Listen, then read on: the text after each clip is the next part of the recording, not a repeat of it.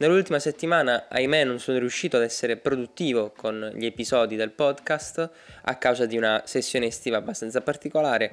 Non sono qui a scendere nel dettaglio. La settimana scorsa è stata una settimana particolarmente difficile per lo Spezia, che dopo la permanenza in Serie A, dopo aver perso Vincenzo Italiano, che poi si è accasato alla Fiorentina, ha visto scoppiare un focolaio di 11 calciatori positivi al Covid, il tutto scaturito dalla presenza di 3 calciatori Novax. Altri invece avevano ricevuto la prima dose da troppo poco tempo affinché appunto il loro corpo producesse gli anticorpi adeguati per combattere il Covid. Piuttosto concentriamoci sul blocco del mercato per ben 4 sessioni di mercato a cui lo Spezia è stato condannato dalla commissione d'inchiesta della FIFA, per cui questo sarà l'oggetto del nuovo episodio del Giurista nel pallone, il primo ed unico podcast in Italia a fare un crossover di diritto, sport e finanza.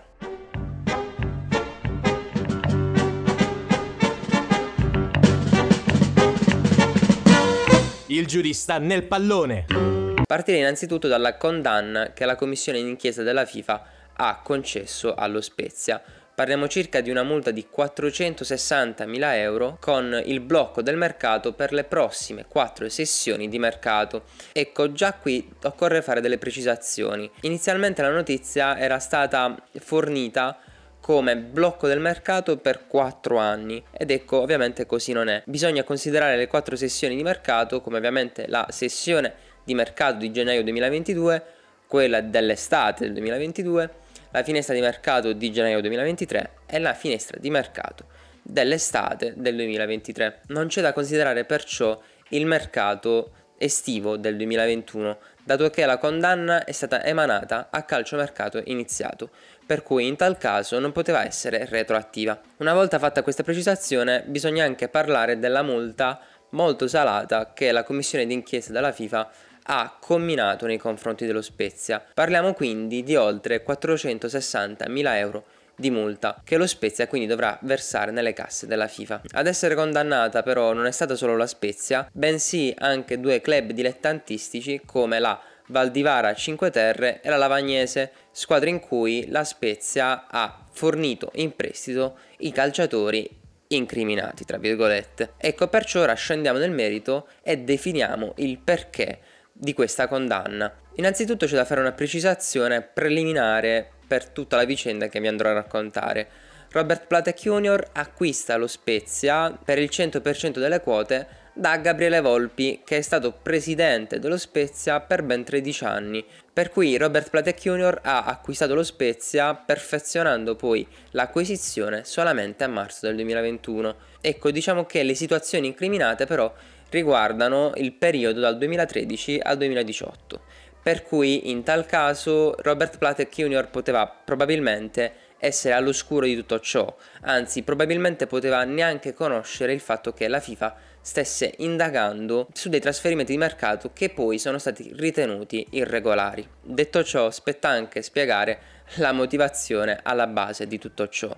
Ecco, lo Spezia, a quanto pare dal 2013 al 2018, avrebbe acquistato dei calciatori minorenni e nigeriani, poi mandati in prestito nelle squadre dilettantistiche come ho già detto, la Valdivara Cinque Terre o la Lavagnese, venendo lasciati lì in prestito affinché poi i calciatori crescessero e poi eventualmente, una volta terminato il prestito, potevano anche essere rispediti poi nel club di appartenenza. Ecco, perciò si parla di violazione dell'articolo 19 del regolamento sullo status e sul trasferimento poi dei calciatori. Innanzitutto si possono acquistare le prestazioni del calciatore che vada dai 16 ai 18 anni e la cui cittadinanza sia comunque appartenente ad un paese dell'Unione Europea, per cui in tal caso non vi sarebbero irregolarità.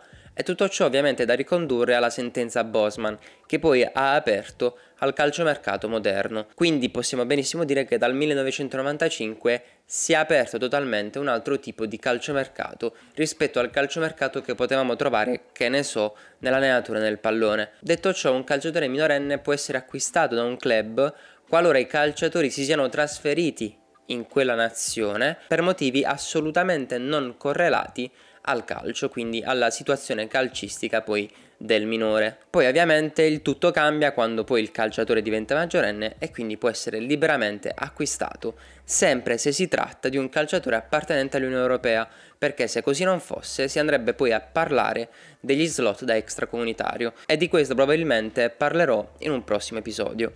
Una cosa però su cui vorrei porre altrettanto il focus sono i doveri del club nei confronti dei minori. Innanzitutto c'è da dire che il club deve garantire gli accorgimenti minimi nell'accudimento del calciatore minore, che ovviamente si ritrova catapultato in una realtà totalmente differente rispetto a quella a cui era abituato. In secondo luogo, il club deve anche garantire al minorenne un'istruzione scolastica o professionale minima.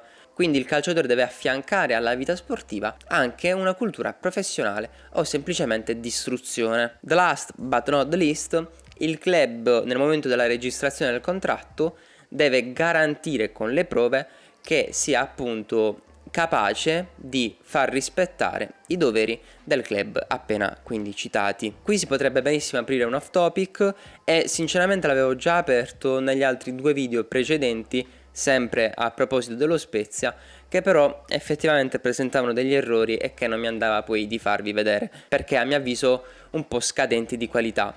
Perciò ecco, direi che sotto questo punto di vista sicuramente parlerò in qualche prossimo episodio, anche perché poi ci sarebbe da aprire ad una domanda che spesso viene molto sottovalutata. I calciatori guadagnano troppo?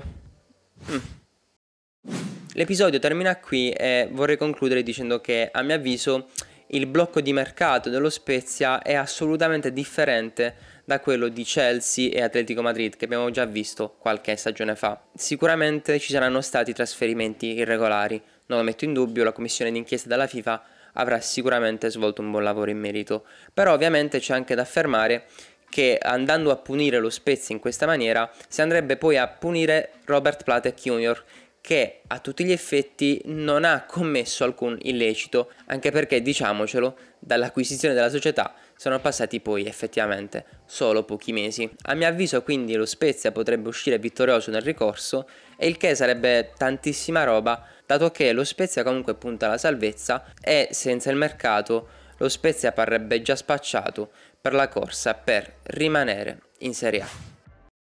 Se il video ti è piaciuto lascia un like, anche un commento ed eventualmente considera anche l'iscrizione al canale. Ci vediamo al prossimo episodio.